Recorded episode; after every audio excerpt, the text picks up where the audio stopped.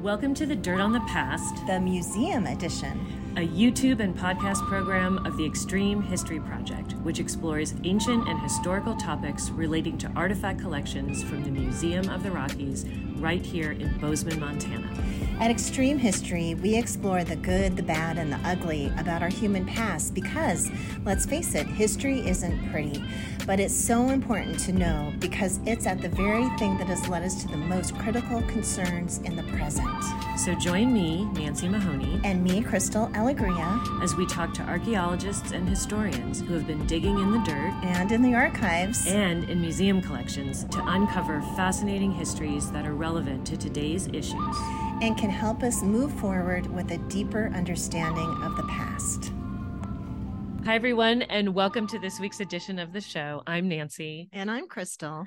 And we are co hosts of The Dirt on the Past. And today we are recording both audio and video at the E.L. Wiegand Digital Learning Studio, located in the Dinosaur Hall here at Museum of the Rockies in Bozeman, Montana.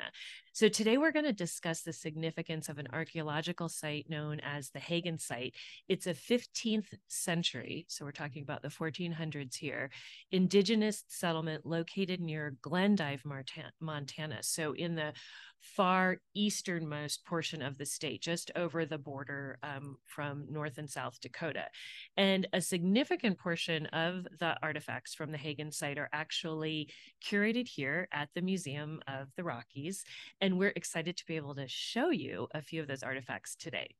So, this program marks the third of yes. the um, video podcasts that are part of our new collaboration with the Museum of the Rockies that we like to call The Dirt on the Past, the Museum Edition. And we're excited to be working with Ashley Hall, who's working all the cameras and everything for us today, and Michael Fox, who's overseeing all of the artifacts for us. Um, and with that, we'll get started with today's program. Yeah, well, welcome everybody. We are going to be talking today with Nancy. So I'm going to be doing some interviewing of Nancy because Nancy knows all there is to know. Well, maybe not all, but Nancy knows way more than I do about the Hagen site. I'll, okay, I'll, I'll take, take that. that. I'll take that. That will work. um, and this Hagen site is a really significant archaeological site. And if you took an anthropology 101, you probably heard about this site. It is that significant. Um, it's really an important site, but we don't hear about it a lot. And so because of its importance, we want to talk about it today, and because the Museum of the Rockies has these amazing artifacts from the site. So I uh, and the reason that we're talking with Nancy today about this because we were discussing well who should we bring in to interview and I said Nancy you just wrote an article or a chapter in a book about this site. Well, it's it encompasses yes. a lot of yes, other things it but it does yeah. talk about the Hagen site yeah. and so i'm so excited to announce and we've talked a little bit about this on this podcast before but the new deal archaeology in the west book has just been published and nancy has a chapter in this book it's chapter mm-hmm. three yeah and i'm going to open it up here and the title of Nancy's chapter is The Advocate, the Avocationalist, and the Academic, a story of three men and the unlikely success of New Deal archaeology in Montana. And so when Nancy was writing this chapter, we actually, I actually interviewed her um, probably a year or so ago about this chapter. So if you go back in our podcast, you'll find that podcast episode as well, and it's worth a listen because we talked a lot about Pictograph Cave. We in did interview. Yeah, yep, absolutely. Yep. So, but if you want to pick up this book, New Deal New Deal Archaeology in the West, edited by Kelly Poole and Mark Howe, that would be amazing. So it's a great book, and the chapter by Nancy is spectacular. Oh, yes. Very good. So, yes, thanks. So that's all say. Little plug for the book. Yes. And a big shout out to Kelly Poole. She did an amazing job pulling all this together. And there's a lot Kelly. of wonderful chapters in there. Um, and it puts um, a lot of the Western archaeology that got New Deal funding in the 1930s on the map. So it's great. It's exciting. Yeah. yeah thanks. Yeah. So congratulations. Yay. Yay. An official congratulations because this is so much work. I know I was with you as you were going through yes, it. So. a lot. Well yeah. worth it. So, Nancy, maybe you could tell us a little bit about how you came upon the Hagen site and why you took an interest in it. Yeah. Um, I was interested when I first started teaching here back in oh, the early 2000s that I knew the Museum of the Rockies had archaeological collections, and I was interested in what they actually had here. And I was trying to also make myself smart about Montana archaeology because I had come from a tradition of working in the Southwest, and I had two little kids, and I knew I wasn't going to be going away to do those projects anymore. So I wanted to find something closer to home. And I also felt it was important to use museum collections, which sometimes get ignored and they don't require new field work, but they can still provide new data. A lot of the material hasn't been all analyzed, and sometimes they could be revisited with new methods and technologies and things. So I came over, and at the time, Pat Roth was the registrar here at the Museum of the Rockies. That was three registrars ago. and um, she made a, a deal with me. She said, We do have some archaeology collections, and if you would like to use them, um, we just need you to probably help us with cataloging them and doing something. So she introduced me to, and maybe Ashley, I'll have you spot put on the overhead for just a second. Is this upside down? Should I switch it around? Okay. Oh no, it's okay. All right. So this right here is a page out of the Kramer Lewis ledger. So Joseph Kramer donated a gigantic, over 400 page handwritten ledger with a, a ton of photographs um, each one put in with these photograph corners and all of the artifacts pictured in the ledger, almost all of them he donated along here. And where he got all these was from his friend Oscar Lewis, who is about 20 years his senior, but he had met in the 1950s around the Billings area. And Oscar Lewis was involved in the very first professional excavations in Montana. So Pat Roth introduces me to this ledger to then all of the hundreds of sites that are encompassed here and these two men, Joseph Kramer and Oscar Lewis, who were, were pretty pivotal historically in early archaeology in Montana and the preservation, at least, of some of these artifacts, which he then always had told Oscar Lewis if you can't do anything with them um, later in life, I am happy to organize them and donate them to a respected repository. And that's what he did. But no one had done much with this ledger when I came along in the 2000s. So the first thing Pat Roth had me do was scan all this in. And one of the places that had a lot of material associated with it in the ledger was the Hagen site. And that's when I started to realize that the Hagen site was one of these early first professionally if you can call it that professional yeah. excavations yeah. in Montana in the 1930s that were funded by works project administration money depression era funding. Okay yeah. right. So let's back up a little bit nancy and um, talk a little bit about the hagen site where it's located and then also um, you kind of mentioned some of this but when was it first investigated and then also when it was first recorded. Okay. Yeah. Okay.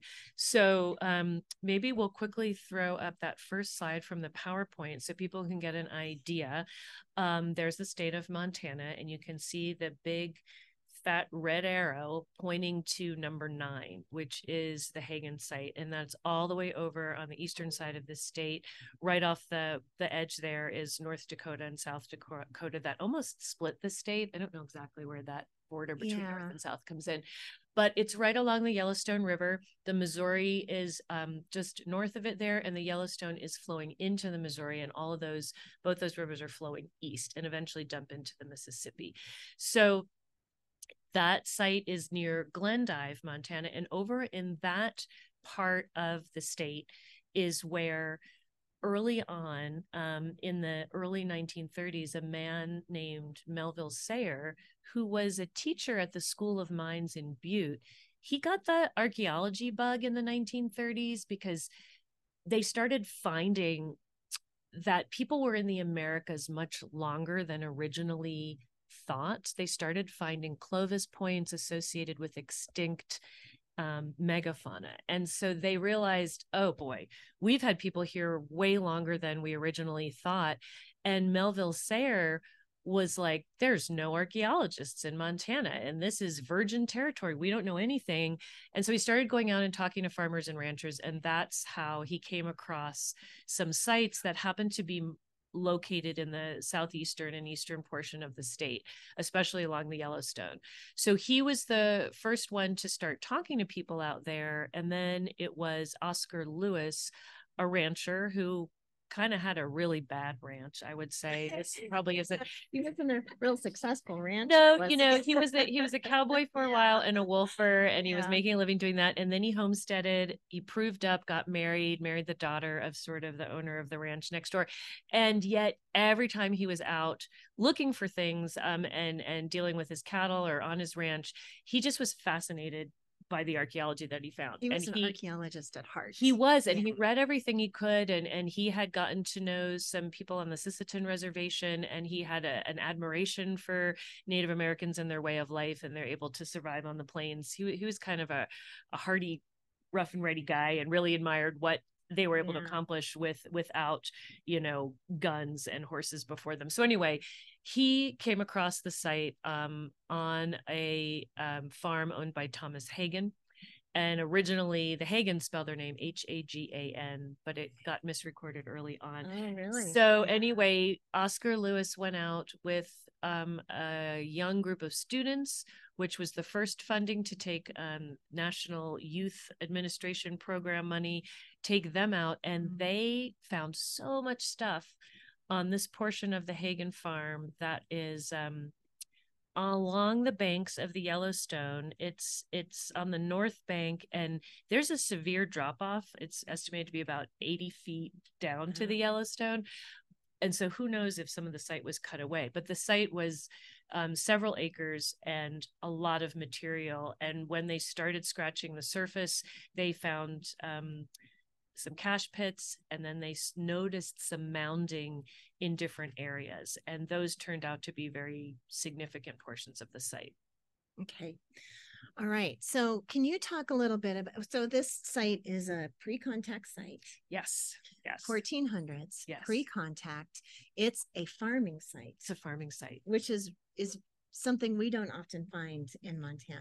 No. So so, and then Oscar Lewis comes across the site, starts um, investigating it, recording it, right. and then talk about one of your other characters that you discuss a lot, William Mulloy, and yes. how he came into this into yes. the story. Here. So, um, so when Oscar Lewis first found the site and first investigated it with uh, the teams of students, Melville Sayer, who was the one going after the funding, yeah. eventually got more money and they went back to the site and they decided that they were going to be going to excavate uh, three important sites in Montana that they had funding for, and that this site on the Hagan Ranch, that became known as the Hagan site, was going to be one of them. And part of the reason was, as you say, they suspected it was a farming village. So how would they know that yeah. from looking at it right off the bat? What Oscar Lewis found from his initial uh, excavations, exploratory excavations, was that there appeared to be an earth lodge. So there was one mound that was 16 feet across that was clearly constructed of clay and, and stone and had wood timber posts supporting a roof. So it was a an earth lodge, not unlike what, what you would see further east along the Missouri that the Mandan and the Hidatsa tribes would make, and some of which you still can see examples of today. Yeah, yeah. And so he had known about those. He knew that was probably an earth lodge. And then in these pits, he found a pumpkin seed. He also found hoes. So hoes construction of bison scapula that had been shaped and then tied to sticks. Um, and he found a lot of pottery and well constructed uh, pottery that you don't usually find that much of unless you're at a sedentary site. Also, a lot of grinding stones, mauls, and um, adze, and other things that nomadic people don't carry so much heavy material around with them, and things that the kinds of tools that you wouldn't make or use that often if you were um, a plains tribe that was focused on following bison and other game that's nomadic. So not only do we have a constructed house, at least one, yeah. but there are these storage pits where the Mandan and Hidatsa, just like that, they would they would store corn and other food. And then you had all these implements that looked just like other farming village. They looked nothing like what you would find um, in a camp that had had teepees on it. Different Okay. material left Right. behind. Right. Mhm, So very different. So this is very much a sedentary village mhm. um, in Montana, Right. whereas most of the sites in Montana um, really represent that nomadic culture, that nomadic plains Yes. culture where people are moving from place to place, kind of on that seasonal round. Yes. Looking for bison in one area, looking for, you know, gathering other types of foods in different areas. Winter This- camps, summer camps. Yeah, this yep. is very, very different. And that was what I think probably Sayer and yes. Mulloy and and Lewis were very interested in and why they were Right. So one of the reasons they selected it. So Sayer gets the money. Oscar Lewis turns the the reins of that excavation over to a man named Wally Phelan, who is, starts excavating it because Oscar Lewis is called to pictograph in Ghost Caves to head that Right, excavation, right, which was much right. bigger. yeah. He was the foreman of. So they're over in Glendive and um, at the end of two seasons, they've recovered over 30,000 fragments of Oh gosh. pottery, over 10,000 um, animal bones, and a lot of remains of human burials. And these were somewhat fragmentary because they were included in a much larger burial mound that was a circular mound 45 feet across and about five feet high and had different layers showing that it had been specifically constructed and that people were then interred into it perhaps after they had already had um, a scaffold burial where some of their remains their bones were defleshed and then there might have been um, a cremation and their bones and offerings were then placed in this mound. And it was in use what it looks like over um, many many decades and artifacts were put in with the remains. And the analysis of the remains that they collected was estimated to be at least 23 as many as 40 or more unique individuals so we know if those are just the the folks that in the small test excavations they did they recovered was probably a pretty sizable population Yeah. that stayed in this place and was buried in this place and, Yeah. and farmed it So, you know, that you can kind of think if you've ever gone through North Dakota and gone to the Flint River Village, I think is what it's called, and they have some really good des- descriptions of the villages there, and you can Yeah. see the remains. why don't we go to yeah, Yeah, let's go to the next slide first Just- yep Okay. and that slide is showing just where the heart of the mandan and the hidatsa and arikara would have been located along the missouri river and its tributaries because those folks are downstream they're in a slightly more temperate climate where they would have had warmer weather more frost free days um, more rainfall plenty of opportunity for irrigation and you can see the star outside of that circle is where the hagen site is and so it's not tremendously far. There was probably always movement and interaction and trade, but really within that circle and within that square within that is where you had the heart of these Earth Lodge villages. Mm. So if we go to the next slide, we can actually see a couple of photos. Um, yeah, and thanks for doing that. Ashley, so when you get to that, yeah, there we go. So this is an example of I was reconstruction. Yep, Yes, and yep. we actually had painters coming out in the 1830s um, after Lewis and Clark who were were painting what they saw. right. So that's an example of a very dense, large Mandan village with all these earthen lodges, which tended to be bigger in diameter than the one that was recovered from the Hagen site. Okay. But in terms of layout, very similar. very similar. So earthen and stone probably walls, looked some like timber something like posts, a hearth Yeah. inside. Um, the structure was roofed. You had a, a doorway entranceway.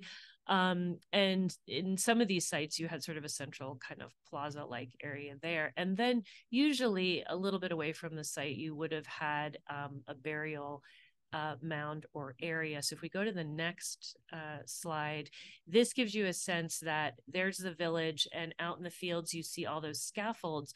Those would have been where bodies would have been laid out. So they would dry out. Um, they would get down to the bare bones, and then those bones would have been collected by relatives, and there would have been a secondary burial and ceremony, and they would have been put into a mound in another ceremony. So probably we are seeing um, examples of that very same activity happening at that mound at the Hagen site. Okay. And this this site, the Hagen site, really isn't very far from from this location, from these locations. It it's not close. that far. Yeah. It's just upstream. Yeah. People could yeah. have paddled there on the rivers and they probably did trade and interact often plains people providing bison hides meat you know in exchange for corn squash and other goods that the villagers were producing so there was probably also intermarriage between these tribes and, yeah. and things like that yeah okay all right so then we're talked about the investigations and the recording that happened in the 1930s so in the 1940s so talk a little bit about right. what has happened since that time period with this archaeological absolutely site absolutely. and the artifacts right. that were removed um, at that time. Yeah. So yeah. the collections that we have here at the Museum of the Rockies are the ones that Oscar Lewis collected in 1936 and 1937 when he first found the site and he first excavated, um, I think, at least three um, large pits. And these pits could have been anywhere from three feet deep to six feet deep and then three feet across. So, so that's what, a lot of volume of material. Go and ahead. what were these pits? What was in the, right. what was found inside? Traditionally, these, these, same size and shape pits were found in Mandan and Hidatsa villages, and they would have been often lined with clay. And indeed, the ones at at the Hagen site, you can still see some fingerprints where they would have smoothed the clay. Oh, wow. They probably would have lined them with grasses. And before we had these horrible rats that came over later with Europeans that could chew their way into those, uh, this was a very good way to protect and store your food. So they would actually put corn, put pumpkin, put all sorts of food stores in these pit. They could be protected from groups that might have tried to raid the village and it, and it just stores it just through the winter. exactly. Yeah. so so that's would have been and then what happens later in time is as different households go through a life cycle and a pit might start to collapse then it becomes a place where people dump garbage their Okay. refuse their trash so that's great for archaeologists Yeah, yeah. because we get broken stone tools broken pots Which all so needles, much information. all these other things that they use that we want to know about. Now, what we don't know is when Oscar Lewis was excavating them, there we don't know if those pot those those pits were filled all at one time Mhm. or if there would have been stratigraphy. So there Okay. wasn't there was a focus on collecting items that could be exhibited during the 30s, um, and and that might be useful not for controlling um, the strata. So that was 36 and 37. In 1938 and 39 when they excavated, they also excavated the entire Earth Lodge, some of the mound, some more pits. Again, they didn't really notice any stratigraphy, so it was just a very large horizontal excavation. Um, but those artifacts, as I mentioned, the 30,000 potsherds, they bring back right to a lab. Mhm. The funding falls apart because Melville Sayer, who headed all this up, his wheels kind of fell off. Okay. yeah, he really couldn't keep it together. That's another story. Another story. You can read it in the chapter too. Yeah, but yeah. um, but so there's a hiatus where there's nobody in charge. And then and then um Where is this lab? yeah, so the lab was originally in Billings, and yeah. then Melville Sayer tried to move it to Lewistown uh, because he had a girlfriend there um, after the divorce. It's a pretty good story. And then the Lewistown material comes back to Billings because a, a whole bunch of people who were initially supportive of, of this whole project went back to the federal government and said, okay, now we really want to hire somebody with training. That's where William Mulloy comes in. Okay. So he's a young graduate student who already had been digging in the field. He had already dug on another um, works project administration project. And so he decided he would take this job and head up uh, these. Ex- so he shows up. Hagen site has already been excavated, but he's got thousands of artifacts. So he sends off the, the bone, the faunal remains from animals, and the human bone to be analyzed by other folks. And he decides to tackle the pottery. And in 1942, he publishes what he what was recovered from the site and his analysis led him to talk to so many other archaeologists who had been working on these mandan village and hidatsa sites and that's when they noticed a, a, a, large portion of the pottery looked very similar to Mandan pottery, but then there was another chunk of the pottery that was decorated with different techniques. Mm. And so that's the first time it occurred to um, William Mulloy to suggest that perhaps this was a split where the crow everyone knew linguistically the crow and the hidatsa had very similar uh, long-standing ties. And at this point the it was floated that maybe this site marked the first foray of Hidatsa onto the plains, where they may have tried to grow corn and then eventually stayed and took up a bison economy, maybe becoming what we now know as the Crow. So, ancestors of the Crow could have settled the Hagen site. And that all came from understanding the relationship of the pottery. Um, showing that it did indeed have connection to these eastern sites, um, but that there was also something new and so some other groups may have joined the the folks that came out from the Mandan and Hidatsa, um, and or they may have developed their own new styles. So yeah. Okay. So yeah, after that, just to go on from there, yeah. after the 40s, not a lot of work was done until the 70s okay. when people again started to get interested in is this actually a site um, that could have represented the ancestors of the crow first fissioning off from the Hidatsa, mm-hmm. but there weren't any dates. So we know in archaeology, right, Crystal, that one of the most important things is like, how old is the site? How do we know how old the site is? And pottery in the Southwest is often a very good tool. The designs change very quickly. We have a um, centuries of information to use. It's not as easy to do that up here in Montana in this part. So, what you really want is radiocarbon dates or something mm-hmm. to tell you when the site was occupied. Okay. All right. Okay. So then, so we're now up to the 70s, the 1970s. So then what happens after that? So, in the 1970s, people are archaeologists are talking to the crow and talking to each other. Yeah. And uh, Les Davis, uh, who was an archaeologist here uh, as curator at Museum of the Rockies and also teaching at um, Uni- um, Montana State University. Oops. and he gathered a, a, bunch of folks together to all have a symposium and think about it.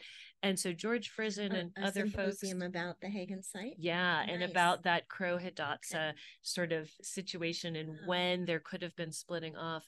So there was an effort to define well, what is crow pottery? Can we identify what it looks like? And can that be a tool to identify ethnicity? Um, and what do the crows say about the site? And that's when it starts to come out that the crow have a name for the Hagen site that they reveal is the place where corn was planted but died and didn't grow and we know the crow later uh, they have such strong roots in in their um, oral traditions and their histories talking about moving around to find the sacred tobacco and that they had a split with the Hidatsa and they moved onto the plains and they do find it. We don't really think they could have been farming tobacco at the Hagen site. There's no there's no evidence that we have anything yet of pollen or anything else that suggests that. Mm-hmm. So I don't think anyone's proposing that, but it seems that um, that story that the Crow have also lined up well with Robert Lowie's linguistic studies. Mm-hmm. So he looked at the Hidatsa language and the Crow language and using a sort of historical linguistic technique looked at how quickly certain words could be introduced and changed and they could fission off to have the differences that we see today and he projected in the 1400s was when you would have had a splitting between those two groups that they were no longer residing together enough that the language would evolve together it was evolving separately yeah. so the 1400s was thought to be um, maybe too old or maybe not old enough for the crow to develop their own bison economy, which they would have had to develop way before the horse. So they were figuring out how to hunt bison well, way before the horse. They had dogs. We find dog bones there too. Mm-hmm. Um, so the 1970s was a discussion of all those things. And I think it got people very interested again in how can we find out really once and for all when this site dates to.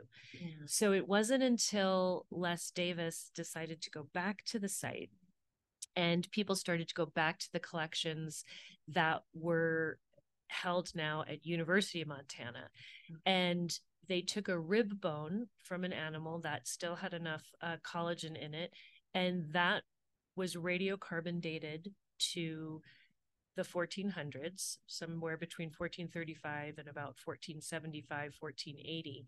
And that lined up well with at least one charcoal fragment that was radiocarbon dated to the 1400s as well. Another piece of charcoal was dated to 1210 AD.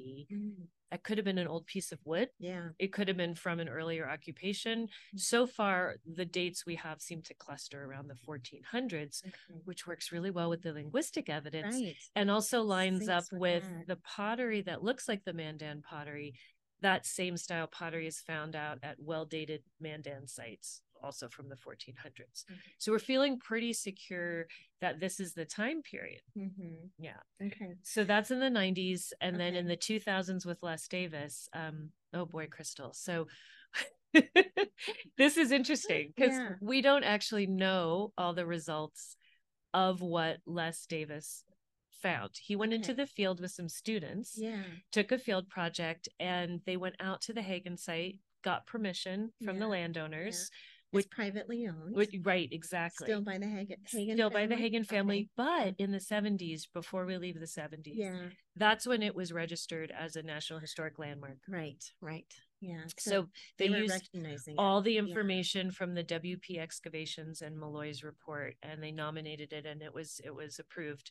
Mm-hmm. So um, no nothing else on the site had been disturbed they report but they went out and they couldn't see where the earlier excavations from the 1930s had happened. Now, this yeah. is 70 years later in 2000. Yeah, in 2000, the year yeah, 2000. The year 2000, yeah. Les Davis takes students, and so mm-hmm. they couldn't recreate where those excavations were because they wanted to match up notes and artifact locations. Couldn't do it. So, what they decided to do instead was to take a magnetometer and we've yeah. talked about magnetometers before on yeah. the show and you've you've been on projects that have used them yeah yep. so you're running across the site kind of like a lawnmower but it's it's shooting down you know magnetic information and and finding how much resistivity there is and it'll tell you if there's anomalies under the ground that might mean there's either or architecture or a pit disturbed soil anything like that so they were able to locate two more large pits that they did excavate mm and Les Davis did. Les Davis time. did okay. at this time. Okay. Uh-huh. Now those materials, they did a surface collection too, and those things are right now here in the museum. Okay, there's a huge amount of material, and I I, I think they've only barely been organized. Yeah, um, some very large um stone uh, items uh, lots and lots of chips and flakes and things like that too, okay. all still present on the surface on in the 2000. Okay. And then the magnetometer, when they revealed the two pits, they excavated those. And I believe that those items are still being analyzed right now okay. by um, Jack Fisher, who's looking at the faunal remains, and I think probably other experts who are looking at the um, the projectile points, the types of materials, um, what sort of trade or interaction they might be able to glean from that information. If there's obsidian, perhaps they're sourcing that. So Les Davis has since passed away, and I believe a whole cohort of archaeologists is now trying to finish up the analysis. Yeah. Yeah. Okay. All right. Well, good. Well, good. Well, I say we dive in and look at some of these yes, artifacts let's do it. let's that we've do talked about the site and we've talked about the um, some of the artifacts that have been found and when they were found and how they were excavated over these different time periods.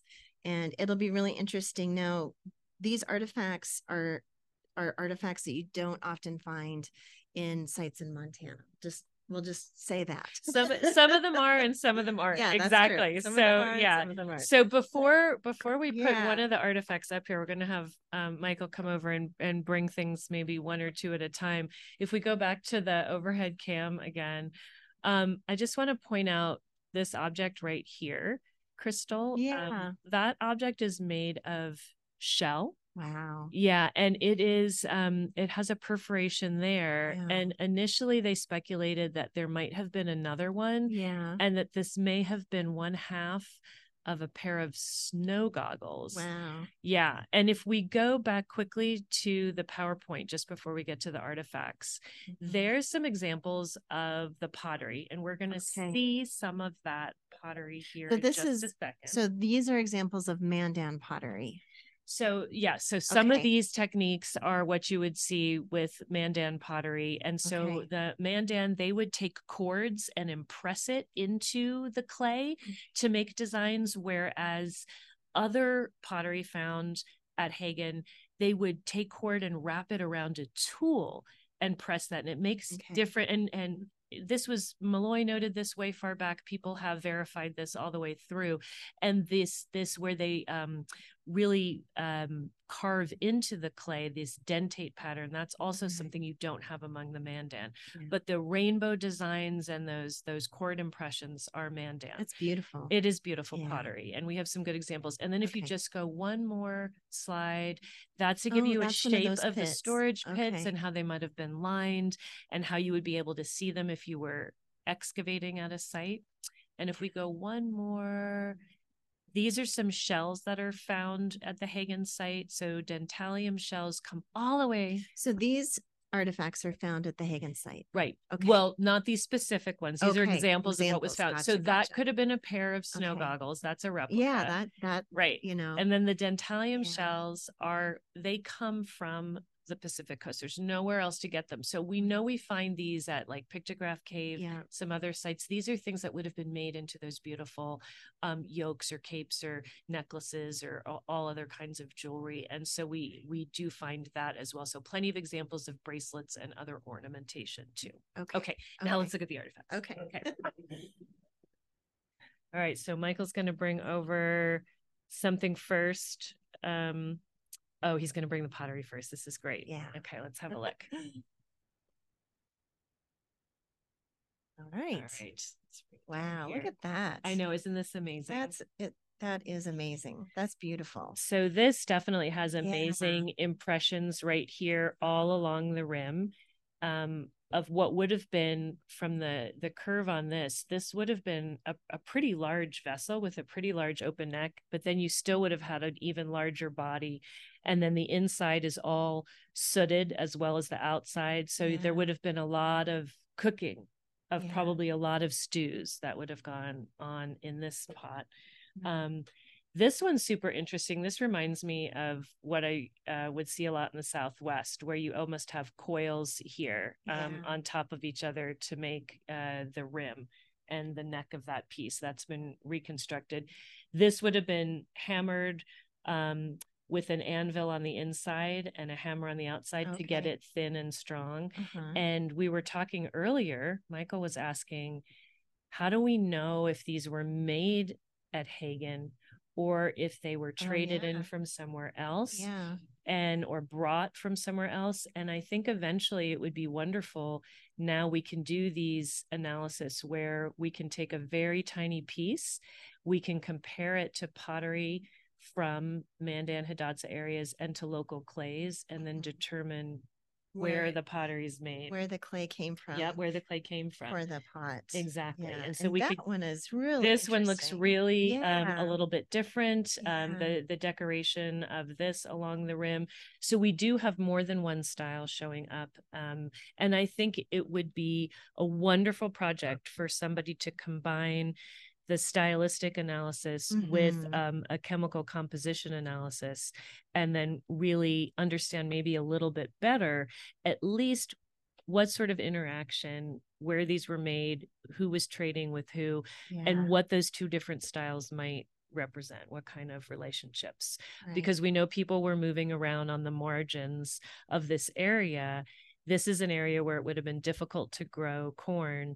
and so the folks that were here were probably transitioning from this agricultural way of life Mhm. into something more nomadic and bison centered right. This okay. one looks like it has a huge, yeah um, you know, yeah the the, the whole bowl of it it would have been a gigantic Yeah, pot exactly and and both of them it looks like from the curve that they would have had a really huge diameter on the top so these are very, very big large. and again you wouldn't be carrying those large pots around if you were nomadic Right. and moving This around and having really- dogs with travois carrying your stuff or carrying it yourself Mhm. um and these are also really well made they're really hard Yeah. they're not nearly as friable so but they're um, big fragments. Um, you know, a lot of times you only find small fragments, but these are such these are so large and they're so um substantial that you know, can see the yeah. design you can tell a lot more about them and like you were saying when you were digging at Ulm Pishkun yeah and that is a bison kill site it's called close to Great Peoples- Falls? First, First Peoples Peoples. State Park now. that's Yeah, right yep, First Peoples State Park Yeah. what was and the pottery the there pottery the pottery there was really small, really um fragmented like the i don't think we had any pieces bigger than that. I mean they were just really small. And they did have designs like like you could see some of designs like this but it was just not the quality that these are you know? I mean it was just and and it looked like dirt. It like these there's color to them and i don't know if that color is because they were in a in a fire pit at some point or or what but the color is very different than the the um ceramics that we found at the um so it could be it could be the clay and it could Yeah, it be could the be- firing method yeah. It- so there's definitely different things and again more questions to be answered Right, so that would be great. right. All right okay so what else do you have for us michael? Oh. I just wanted to tell folks too, if you are listening to this um, and listening to it to it on our podcast on Spotify or iTunes or something like that, there is on all these museum editions, there is a video version on our YouTube site, which is if you just Google um, Extreme History YouTube, you will get to this video version. So, so if you want to see these artifacts and you're just listening, Hmm. go to the video version on YouTube. here comes michael with the bison scapula Wow. that has been transformed to be used as a hoe. And these are apparently very common at sites in North and South Dakota that would have been along the Missouri River, all those Mandan Hidatsa sites. And so to find these at Hagen is again one of those smoking guns that somebody was farming.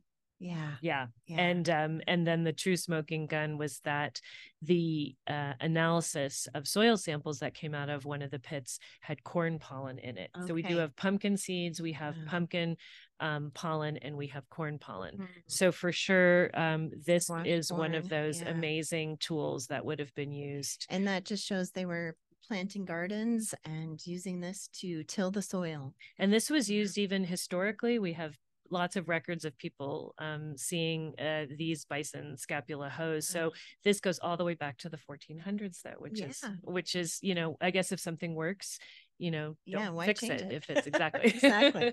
yeah. So what did so you you said they would tie some they yeah, so they would tie the end um, of this with cordage um, to a stick and then be able to use this way to Okay. break up the soil. Okay, Absolutely. They would have had digging sticks too, but Yeah. the hoes would have been really invaluable. wow Yeah. that's spectacular. I know, right? Yeah. It really is. And that one is shellacked and numbered because um, Joseph Kramer, in his efforts to organize Oscar Lewis's collections, wanted to make sure everything was labeled. Now we don't shellac and write on things. No, we don't Yeah. do that anymore, but in those days that's what they did. Yeah. All right. So now we have some some small stuff here. yeah. And this I have found quite fascinating um, at the Hagen site because um, do you know what these are, Crystal? Well, I would say those are bird bones or they are fish bones. These are fish bones. Okay. So we have some um, fish ribs and um, uh, and some other places, some vertebrae. And what's that? Okay. Oh, okay. There we go. Yes. And so in a lot of the pits, um, a lot of this came out. And so even Oscar Lewis, when he was excavating in the 1930s, um, probably using very basic screen, a quarter inch screen, and um, they were finding and noting that they were finding fishbone. And he was guessing sturgeon and catfish. Um, later analysis suggested that they also found um, trout and um, catfish for sure. And then there was one other. But so there's definitely fish being eaten. And I used to always hear the story that the crow wouldn't eat Right, fish and, right. and don't like fish. yeah. Um, but we find at sites where we believe there's crow occupation, we find fish bones at times. Yeah, and and you mentioned this earlier too that maybe it was a starvation food or a food fish were a food they would eat yeah when needed. historically they would they kind of call it poor food food, exactly yeah. and so yeah so i think Yeah. that um at least traditionally the crow will talk about preferring um hunted game rather than fish and um in in terms of food that they prefer but clearly there was fish now at the site 95% of the animal bones recovered were bison. Now bison have a lot of bones in them. There's Yeah. big bones and all of that, but um, amazing preservation that we have some fish bones. They also found fish hooks at the site. So they know they were actually fishing with hooks. They may have also had nets and weirs that we we don't necessarily have good Right. preservation of those. But the fact that we do have some bones at all suggests that they're really a diverse amount. So they find porcupine, they their ungulates, and then um, they also found a lot of uh, bird bone, not a lot, but relatively speaking to the fish. So we have eagle and some other uh, birds that they may have hunted like turkey to eat and the eagle bones perhaps for feathers or something Okay. yeah So there's some there's these these bones have ser- yes serrated edges. Why is that? Any ideas or thoughts? I don't have an idea Yeah. on that for this one. I was noticing that when we were on looking all at it on yeah. all of these. So and these ones must have been Maybe not all of them, but this Right. one and this one and this one. right. And we'll have Maybe to this one. yeah. And I don't know um if Kramer had any speculation on that. I'll look in the ledger and Yeah. we'll put an curious addendum note that. on there. I know, Right, very right. curious. Yeah. Yeah. Yeah. All right. Thanks, Michael. Super exciting to see these things out in the open. Yeah. I know. And so um, this is just, you know, a small portion of of the collection that's here at the Museum of the Rockies that we're looking Right. at today. So we just so you came in and worked with the um the collections specialist, um, Melissa Dawn, to kind of pull just a few examples. Yes. And so there's much more, but we're just seeing a few examples today. And these are some really beautiful projectile points that also came from the Hagen site from 1936. Oh, yeah. Should we We'll move put these 'em- down We'll put them a little bit closer Okay. so we can see them better. There we go. Really beautiful side notched, um, very thin points. Um, that super tiny one almost looks like a what they would call a later bird point.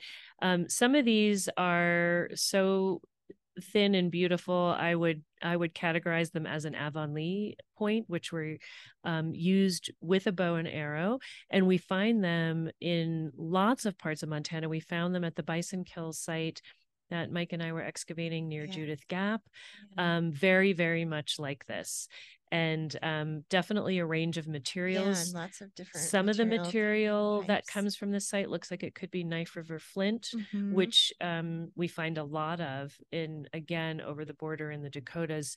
So not sure where all the quarries are from these sources. Um, I didn't see any obsidian in the collection we have here, but I've Mhm. heard that the later excavation with Les Davis found some obsidian and perhaps we'll get some information mm. on the source of that Okay. quarry and some other quarries. Yeah. Okay. So definitely a lot of reliance on hunting, a lot of bison Yeah. bone there. So the folks at this site were really practicing a very mixed economy. Yeah. Yeah. Okay. Those are beautiful. I think the symmetry on these always blows me away. Yeah. I always think, you know, who was the individual who figured out how to get it right without breaking them all the time? yeah. And then you're always like, were these used or were these just left over? You Mhm, know, did they mhm. pull them out of an animal after? Oh, and speaking of pulling them out of an animal, the next artifact next. is going to be really fun So, at. yeah. Yeah. This one is is really is really interesting, and you see this every once in a while. But Yep. yeah, but it's always exciting Yeah. to kind of see it up close because we know that people were shooting arrows to bring down game. And here we have a bison bone. I think that you said, Ashley, you think this is a scapula, which it would have been massive on a bison. And right here, we have the back end of a projectile point. Oh, there, that's better. Yeah. yeah, so Yeah, maybe look we at can that. also, or maybe if I hold it up this way, you can see the um it's that same material. It looks a lot like Knife River Flint. and it's the back end of the point is broken off, but it's embedded in the stone. That's the pelvis. So Okay. part of the pelvis. Yeah. Okay, Okay. bison Ashley pelvis. takes it back. She said. okay, awesome. Yeah. Fan yeah, so now you're getting a better look at the whole thing. Pretty, pretty fantastic. And that is really wedged in there. So yeah. um But you preliminary can see the notch. you can totally see the so- notch on the that's so side of it there. It's so amazing. It's That's so amazing it can go right into bone. So it tells you how sharp these things are mean, and and with how much force That's way in there. how much force i know that's yeah. going in so um from what jack fisher has reported early out is that it looks like a lot of the the bison material that ended up at the hagen site bison were killed somewhere fairly far away they think because it looks like just cuts were brought back so you don't get the you don't get any of the heads or the jaws were are not anywhere near a kill site Huh. um, so people were going out and hunting again way before the horse, and so you have to lug back um, probably the the prime portions, Yeah, right? That right. you were so they might have quartered it and and cut off pieces, and maybe a whole group of people went out to help recover once Yeah. they had made some kills. Wow. Mhm. Okay, so we got another. And then um, other bone transformed into a way to process bison hides, which would have also been stripped and brought back. And so we have um, a fleshing tool here. And if Ashley can um, zoom in a bit more, So what kind of bone is this? Is this a bison bone? Do you think? Any? any you are asking somebody who's not a faunal expert. So there, there ends my expertise.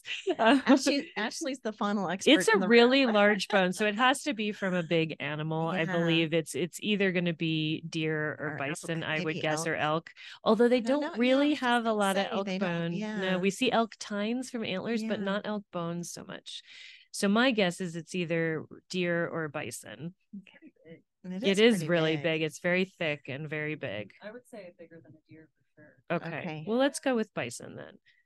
And we'll get confirmation from someone like Jack Fisher. Yeah. Yeah, so it's clearly been been worked and then you And see the beginnings, yes, and on the edge. So Yeah. they would have been stretching out hides and defleshing those hides so then they could dry them and tan them turn some of them into robes and and others into skins um, to use for all sorts of things Yeah. so that's one of the tools recovered from the hagen site again dating very to the 1400s Yeah, that's Thanks. neat. Okay. do we have anything else or is that mostly everything. So body base. oh we have some more stone yeah. tools to look at so we'll All take right, a, a peek at those. Yeah. don't ask too many hard questions Okay, about them because i'm not a lithic analyst Yeah.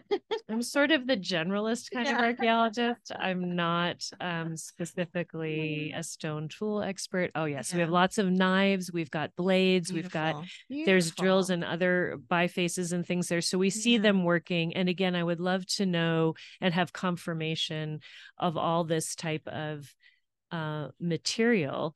And is this local? How far were they going? Were they trading? But these Yeah. knives are beautiful. You've got these great sharp edges. They would have been hafted yeah. into bone or antler or something to be used. Um, so a lot of cutting edge. This Mhm. might have, I mean, this is this looks like a, an exceedingly large That's dart point, but I am not sure Yeah. exactly what that You're would have been. Doesn't look like a drill. experts No, here. so I'm just gonna leave that. Just gonna. There's assume. apparently Yeah. um all over the site. Lewis and others talks about finding these um, end scrapers and thumb scrapers. Okay, So tons and tons of stone tools, people Which, of course, processing there would have plants been, and hides yeah. and all sorts of things. So Yeah. there's just so much. It looks like maybe they they shellacked these together at some point. This one anyway. that one's been yeah, um, kind of reconstructed, put back reconstructed. together. Yeah, Yeah. So they there was some work done on these. Some you know during, you know they were probably finding this close by each other. Could have been all both in the same together. pit, Yeah, exactly, yeah. and then realized that it refit each Yeah. other. So, and again, um, different types of material. This almost looks like porcellanite, and Yep. then this looks like some kind of flint, maybe knife river. Mm-hmm. So, I'll be interested to learn a little bit more about um, reconstructing how people were getting the materials they needed, whether they were going out to quarries themselves, who they were trading with. So, lots more that we could figure out from this site with future work. Is that all of it. Michael? Okay. Wow. All right. that's Thank you so much. That was very exciting. I mean, I think that I wish Um, we had the snow goggles. That's the I only thing I wish we I had. know. I'm not sure that's what that is, but it's just so fun to think about. I know it looks like it, but who knows? I know knows? exactly. But you know these these artifacts are so interesting to see, um, and that pottery is just phenomenal. The pottery was Yeah. phenomenal. I think that um, there's a lot more work that could be done. And I'm really interested to know if in the 2000 excavations, they also recovered large pieces and large fragments like that, that more can be done with. yeah. So, yeah. So there's so many um, PhD dissertations, master's theses that students could work with these collections either here at the Museum of the Rockies or or at the University of Montana to better understand this collection will have has so much information in it that is still to be gleaned and learned. So that's one thing. And that's one reason we're showing some of these artifacts too, Yeah. not just so that they can be shown, but also because there's so much still to be done with them. There's so much research that can still be done And the museum better understand. needs help in cataloging mm-hmm. these and getting them into a database so that they can be used more. And this is just the the Kramer Lewis portion of the collections. We still have many, many more uh, large amounts of things coming from the Davis 2000 excavations, and some of it's here, and more will be coming. So there's definitely volunteer work to be done, and then actual research to be done. So it's Right. exciting. Yeah. So, so what are some of those um, questions that, as you've been working with this collection and others have been working with this collection, that are still being asked that would be interesting to find answers to? I think as we were talking about this and talking beforehand, I think if we could get a few more radiocarbon dates to solidify whether we have one period uh, of long occupation in the 1400s or if we have something longer or two different would be a wonderful question Yeah. to ask. Yeah. I think I think if we could know more from the maybe some test excavations as to how many other earth lodges there may have been. For a while, folks were disturbed thinking that there was only one, and yet so much material and evidence of so many people buried there that they thought, well, maybe there was one or two earth lodges and the rest of the people lived in teepees Mm, but I think the more recent research is suggesting perhaps there are a lot more earth lodges. They were just difficult to see in subsequent visits. Um, so I think figuring out a little bit more about the the structure and size of the village and understanding how many people were there. So how long the site site is occupied, how how many people might have been living there at a particular time, and then I think to understand a little bit more about who settled this site in this area, which looks so different from any contemporary sites around it or so many other sites in Montana. And if it is this critically interesting period when we may have had groups starting to fission off from um, the Hidatsa and the Mandan and and become another nomadic group that we know today as the Crow. I think knowing more about the pottery. I think trying to do some chemical analyses of the pottery and the clays and trying to reconstruct perhaps where the pottery was made, if it was exchanged, if it was made locally, can give us a better handle on understanding movements of, of people. And then same by same token, also comparing that then to where the stone to raw material is coming from. We could get a much better handle on what we can say about if these people came from this part of the lower Missouri River, or if um, we have people who came in from Canada or from other parts of Montana. So, not that it was Montana at the time. No. So, but the Yellowstone um, Yeah. sort of area. So, I think those are main questions that could be answered yeah. with um, some of the data that we have or a little bit of collection of new data. yeah yeah well it's such an important site and i know les davis was really um, um, interested in this site and so his his legacy will go on as will oscar lewis's as people start to um, learn more about the site and do more research on the place. Um, and really, no more digging probably has to take place because there's so much that has been excavated already. So, years and years of research could just be done on what is in museum collections currently. So, right. I think yeah. a lot of the the questions we just mentioned, Les was probably interested in answering, and and Yeah. hopefully some of that material, when it's fully analyzed, will give us some more answers. Yeah. Yeah. yeah. So maybe we'll do some updates on this site as time goes on. But um, I just wanted to say thank you so much, Nancy, Oh. for for uh, letting us pick your brain today about the Hagen site. And Ashley, thanks so much for your work in um, faunal identification today. And, and As well as all the camera equipment. I know, and technology. Yes. And thanks so much to all our listeners out there for joining us today. Uh, if you love this podcast, please tell a friend, pass it on, and um, please leave us a review on Spotify or iTunes if you can. That would be wonderful. A five star review always helps, it always makes our day. And then if you want to, if you're listening to this and you want to see it, um, so you can see these artifacts and see the slides that Nancy put together, um, just go Google Extreme History YouTube, and you'll see all these museum museum editions there. So thanks for listening today, and we hope you can join us again to find out more about the dirt on the past. Okay, and a big thank you to the Museum of the Rockies for again the use of this amazing uh, studio space. Thanks to Michael Fox and Melissa Dawn at MOR for allowing us to bring those artifacts out to show you. Also to our editors Drake Pinnell and Sierra Thomas. Thanks also to Lawson Alegria for mixing the music, and to Steve Durbin at KGVM and John Chadwell for getting this podcast out into the world. Thanks, everyone. Thanks, everyone. Bye bye.